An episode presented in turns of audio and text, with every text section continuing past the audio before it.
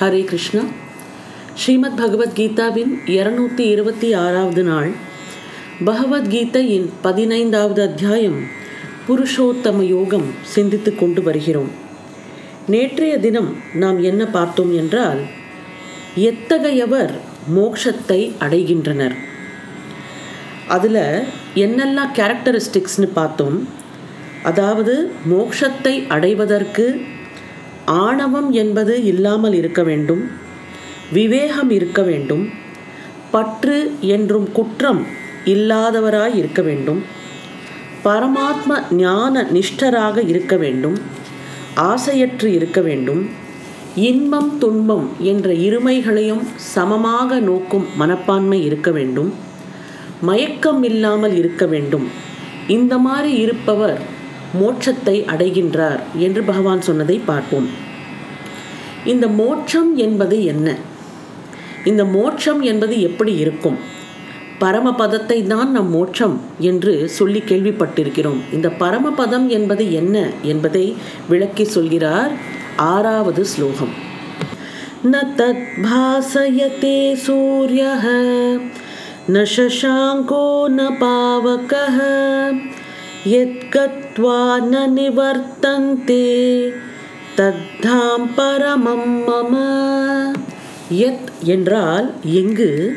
கத்வா. அப்படி என்றால் சென்று. எங்கு சென்று? ந நிவர்த்தந்தே. அவர்கள் திரும்பி வருவதில்லையோ? தத் அதை சூரியக சூரியன் ந பாசயத்தே. விளக்குதற்கு இல்லை. ந சசாங்கக சந்திரனும் விளக்குதற்கு இல்லை. ந பாவகக தீயும் விளக்குதற்கு இல்லை. தத் அது மம என்னுடைய பரம்தாம பரமபதம் ஆகிறது. எங்கு சென்றால் திரும்பி வருவதற்கு இல்லையோ? எதை ஞாயிறும் திங்களும் தீயும் விளக்க மாட்டாவோ அது எனது பரமபதம். அதாவது தன்னோட வீட்டை பற்றி சொல்கிறார். கடலினுள் பாய்ந்த நதி கடலாகிறது. அங்கனம் பரத்தை சார்ந்த மனிதன் பரவெளியில் ஒன்றுபடுகிறான். அதுவே சித்தாகாசம் என்று சொல்லப்படுகிறது. இருட்டறையில் உட்கார்ந்திருக்கும் ஒருவனுக்கு நான் இருக்கிறேன் என்ற உணர்வு இருக்கிறது. அந்த உணர்வை சூரிய வெளிச்சம் என்பது விளக்குமா? விளக்காது. அப்படியே சந்திரனும் தீயும் அதை விளக்க மாட்டா. இருக்கிறேன் என்ற உணர்வை அந்த உணர்வே விளக்குகிறது. இந்த உணர்வு அல்லது பிரக்ஞை யாண்டும் நிலைத்து உள்ளது. அது தெளிவடைந்த நிலையேதான் பரமபதம் எனப்படுகிறது. தெளிவடைந்த பிறகு அது அகண்டாகாரமாய் விரிகிறது. அதன்கண் போக்குவரத்து இல்லை பிறப்பு இறப்பு இல்லை காலதேச வர்த்தமானம் எல்லாம் அதனுள் ஒடுங்கி விடுகின்றன.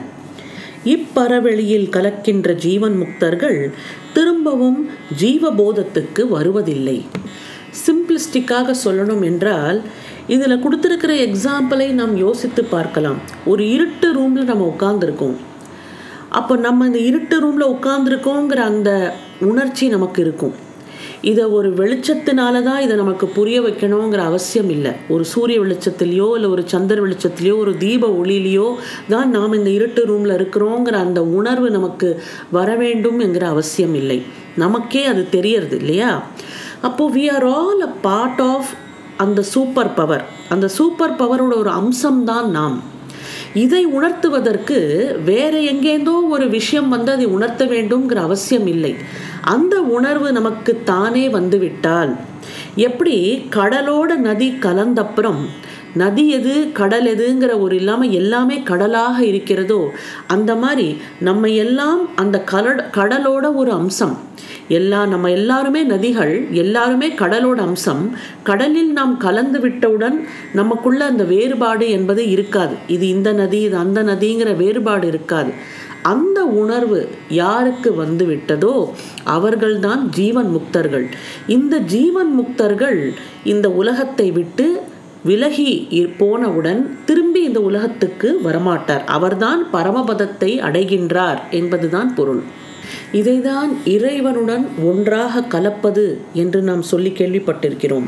இந்த மாதிரி ஒரு ஒன்றிய நிலையில் நான் என்பதும் நீ என்பதும் உலகம் என்பதும் இருக்காது. இப்பேற்பட்ட ஒரு நிலை. ஏனென்றால் இந்த நிலையில்தான் மமகாரமும் மனமும் விசுத்த பிரம்மத்தில் ஒன்றாய் கலந்து விடுகிறது. இந்த ஒரு ஸ்டேட்டில் ஒருத்தரோட மைண்டு இருக்கும்போது தான் அவரால் பரமபதத்தை அடைய முடியும். இறைவனுடன் ஒன்றாக கலக்க முடியும். இப்படி இறைவனுடன் ஒன்றாக கலந்தவர்கள் இந்த பூமிக்கு திரும்பி வருவதில்லை. அப்போ ஜீவாத்மா பரமாத்மா ரெண்டுமே டிஃப்ரெண்ட்டான கான்செப்டா ஒன்றோடு ஒன்று கலக்கிறது என்று நாம் இப்போ பார்த்தோம் இல்லையா? அப்போ இது ரெண்டும் டிஃப்ரெண்ட் கான்செப்டா அப்படிங்கிற கேள்விக்கு விடையாக வருகிறது தான் ஏழாவது ஸ்லோகத்திலிருந்து ஒன்பதாவது ஸ்லோகம் வரை.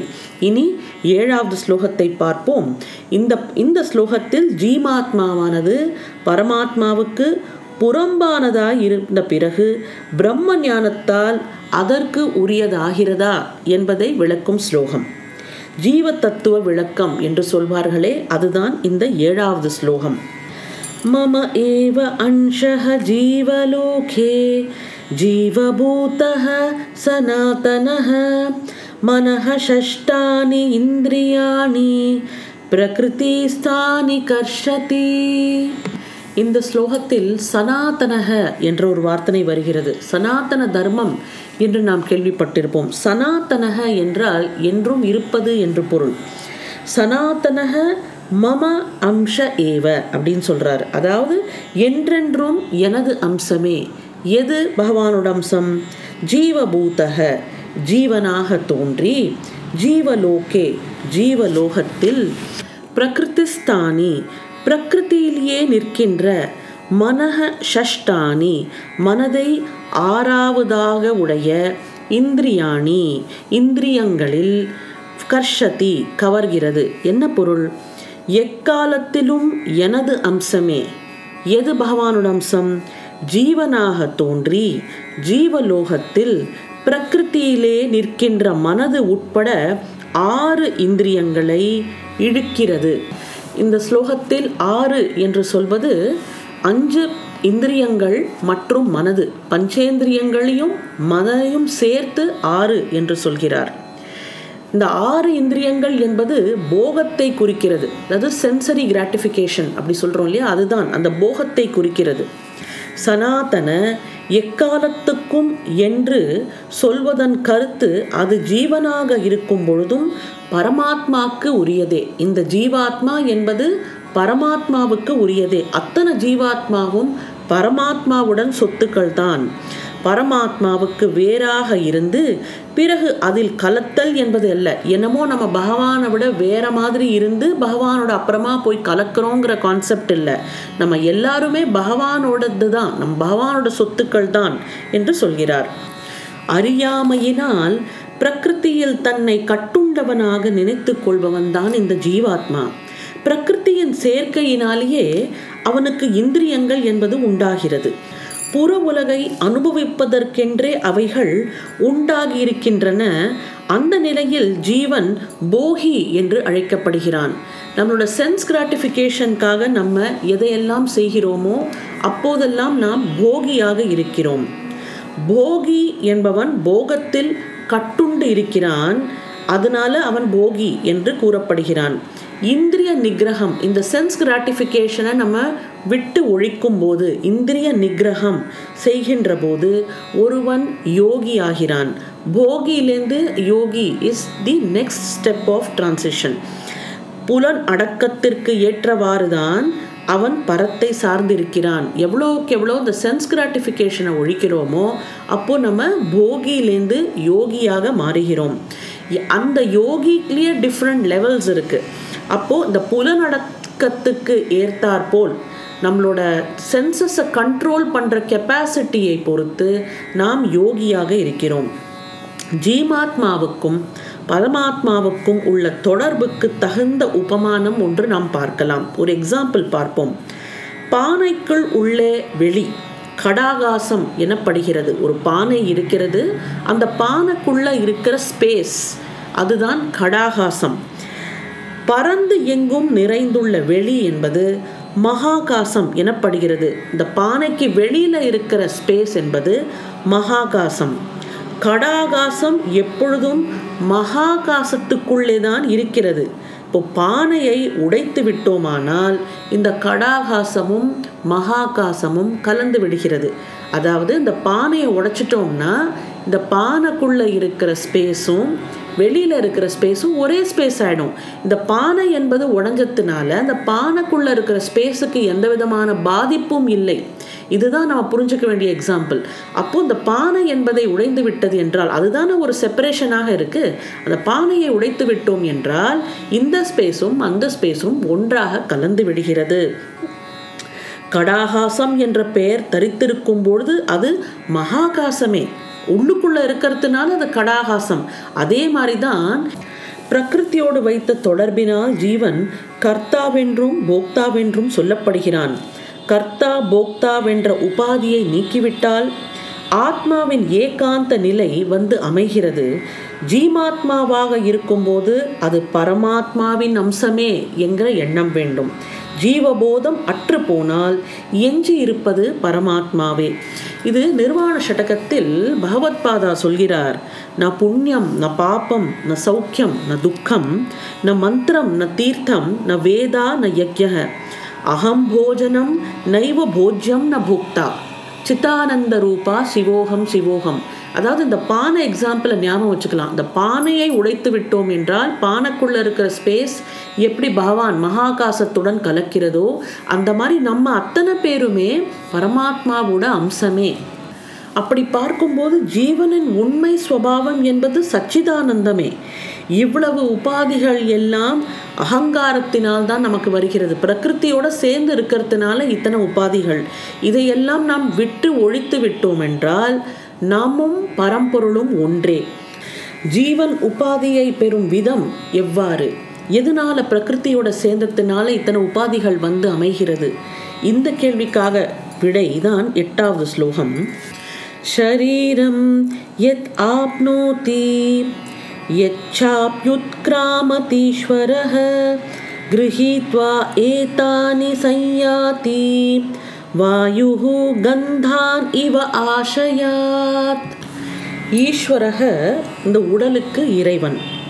எத் எப்பொழுது ஷரீரம் ஷரீரத்தை அவாப்ரோதி அடைகிறானோ ச மேலும் யத் எப்பொழுது உத்கிராமதி அபி விட்டு விடுகிறானோ வாயுகு வாயுவானது ஆஷையாத் இருப்பிடத்திலிருந்து அதாவது பூமியிலிருந்து கந்தான் இவ மனங்களைப் போல ஏத்தானி இவைகளை கிரகித்வா கிரகித்து கொண்டு சஞ்ஞாத்தி போகிறான். மலர்களிலிருந்து மனங்களை காற்று எடுத்து செல்வதைப் போல ஜீவன் உடல் எடுக்கும் போதும் விடும் போதும் இந்திரியங்களை பற்றி கொண்டு போகிறான். இதான் இந்த ஸ்லோகத்துக்கு அர்த்தம். உடலை ஆளும் தன்மை இருப்பதனால் ஜீவன் இங்கு ஈஸ்வரன் என்று அழைக்கப்படுகிறான்.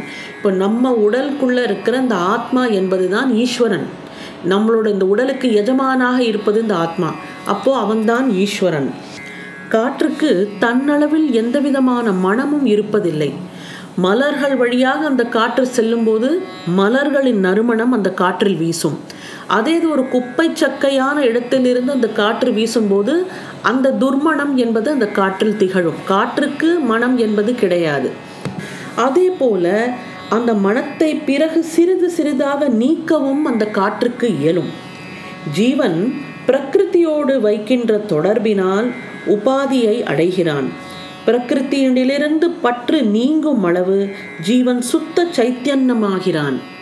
பிரகிருத்தியோடு தொடர்பு இருப்பதால் தான் அவன் அந்த ஜால வித்தைக்காரன் போல நடந்து கொள்கிறான் ஓரிடத்தில் தன்னுடைய சாமான்களை எல்லாம் விரித்து வைத்து வேடிக்கை பண்ணுகிறான். பிறகு அவைகளையெல்லாம் மூட்டை கட்டி கொண்டு இன்னொரு ஊருக்கு போகிறான். அங்கனம் ஜீவன் மனதையும் இந்திரியங்களையும் பிறக்கும்போது விருக்கிறான் சாகும்போது ஒடுக்குகிறான். ஆக ஜீவனுக்கு இந்த உபாதிகள் வந்து அமைகிறது பிரகிருத்தியோட தொடர்பினால்தான். இந்த பிரகிருத்தியின் தொடர்பை நீக்கிவிட்டால் இந்த ஜீவனுக்கு உபாதி என்பது கிடையாது என்பதுதான் பொருள். நம்ம the air is colourless odourless அப்படின்லாம் படிக்கிறோம் இல்லையா? ஸோ இந்த கலர் ஓடர் எல்லாமே எதோட சேர்றதோ அந்த கலரும் ஓடரும் தான் அதில் வருது. அப்போது இந்திரியங்களால் தான் இந்த ஜீவனுக்கு உபாதி என்று இருந்தால் இந்திரியங்களோடு ஜீவன் என்ன செய்கிறான்? என்கிற கேள்வி வரும் இல்லையா? இதுக்கு விடையாக வருகிறதான் ஒன்பதாவது ஸ்லோகம். இதை நாம் பகவத்கீதையின் இருநூத்தி இருபத்தி ஏழாவது நாளான நாளை பார்ப்போம். உங்களை நாளை சந்திக்கின்றேன். நன்றி வணக்கம்.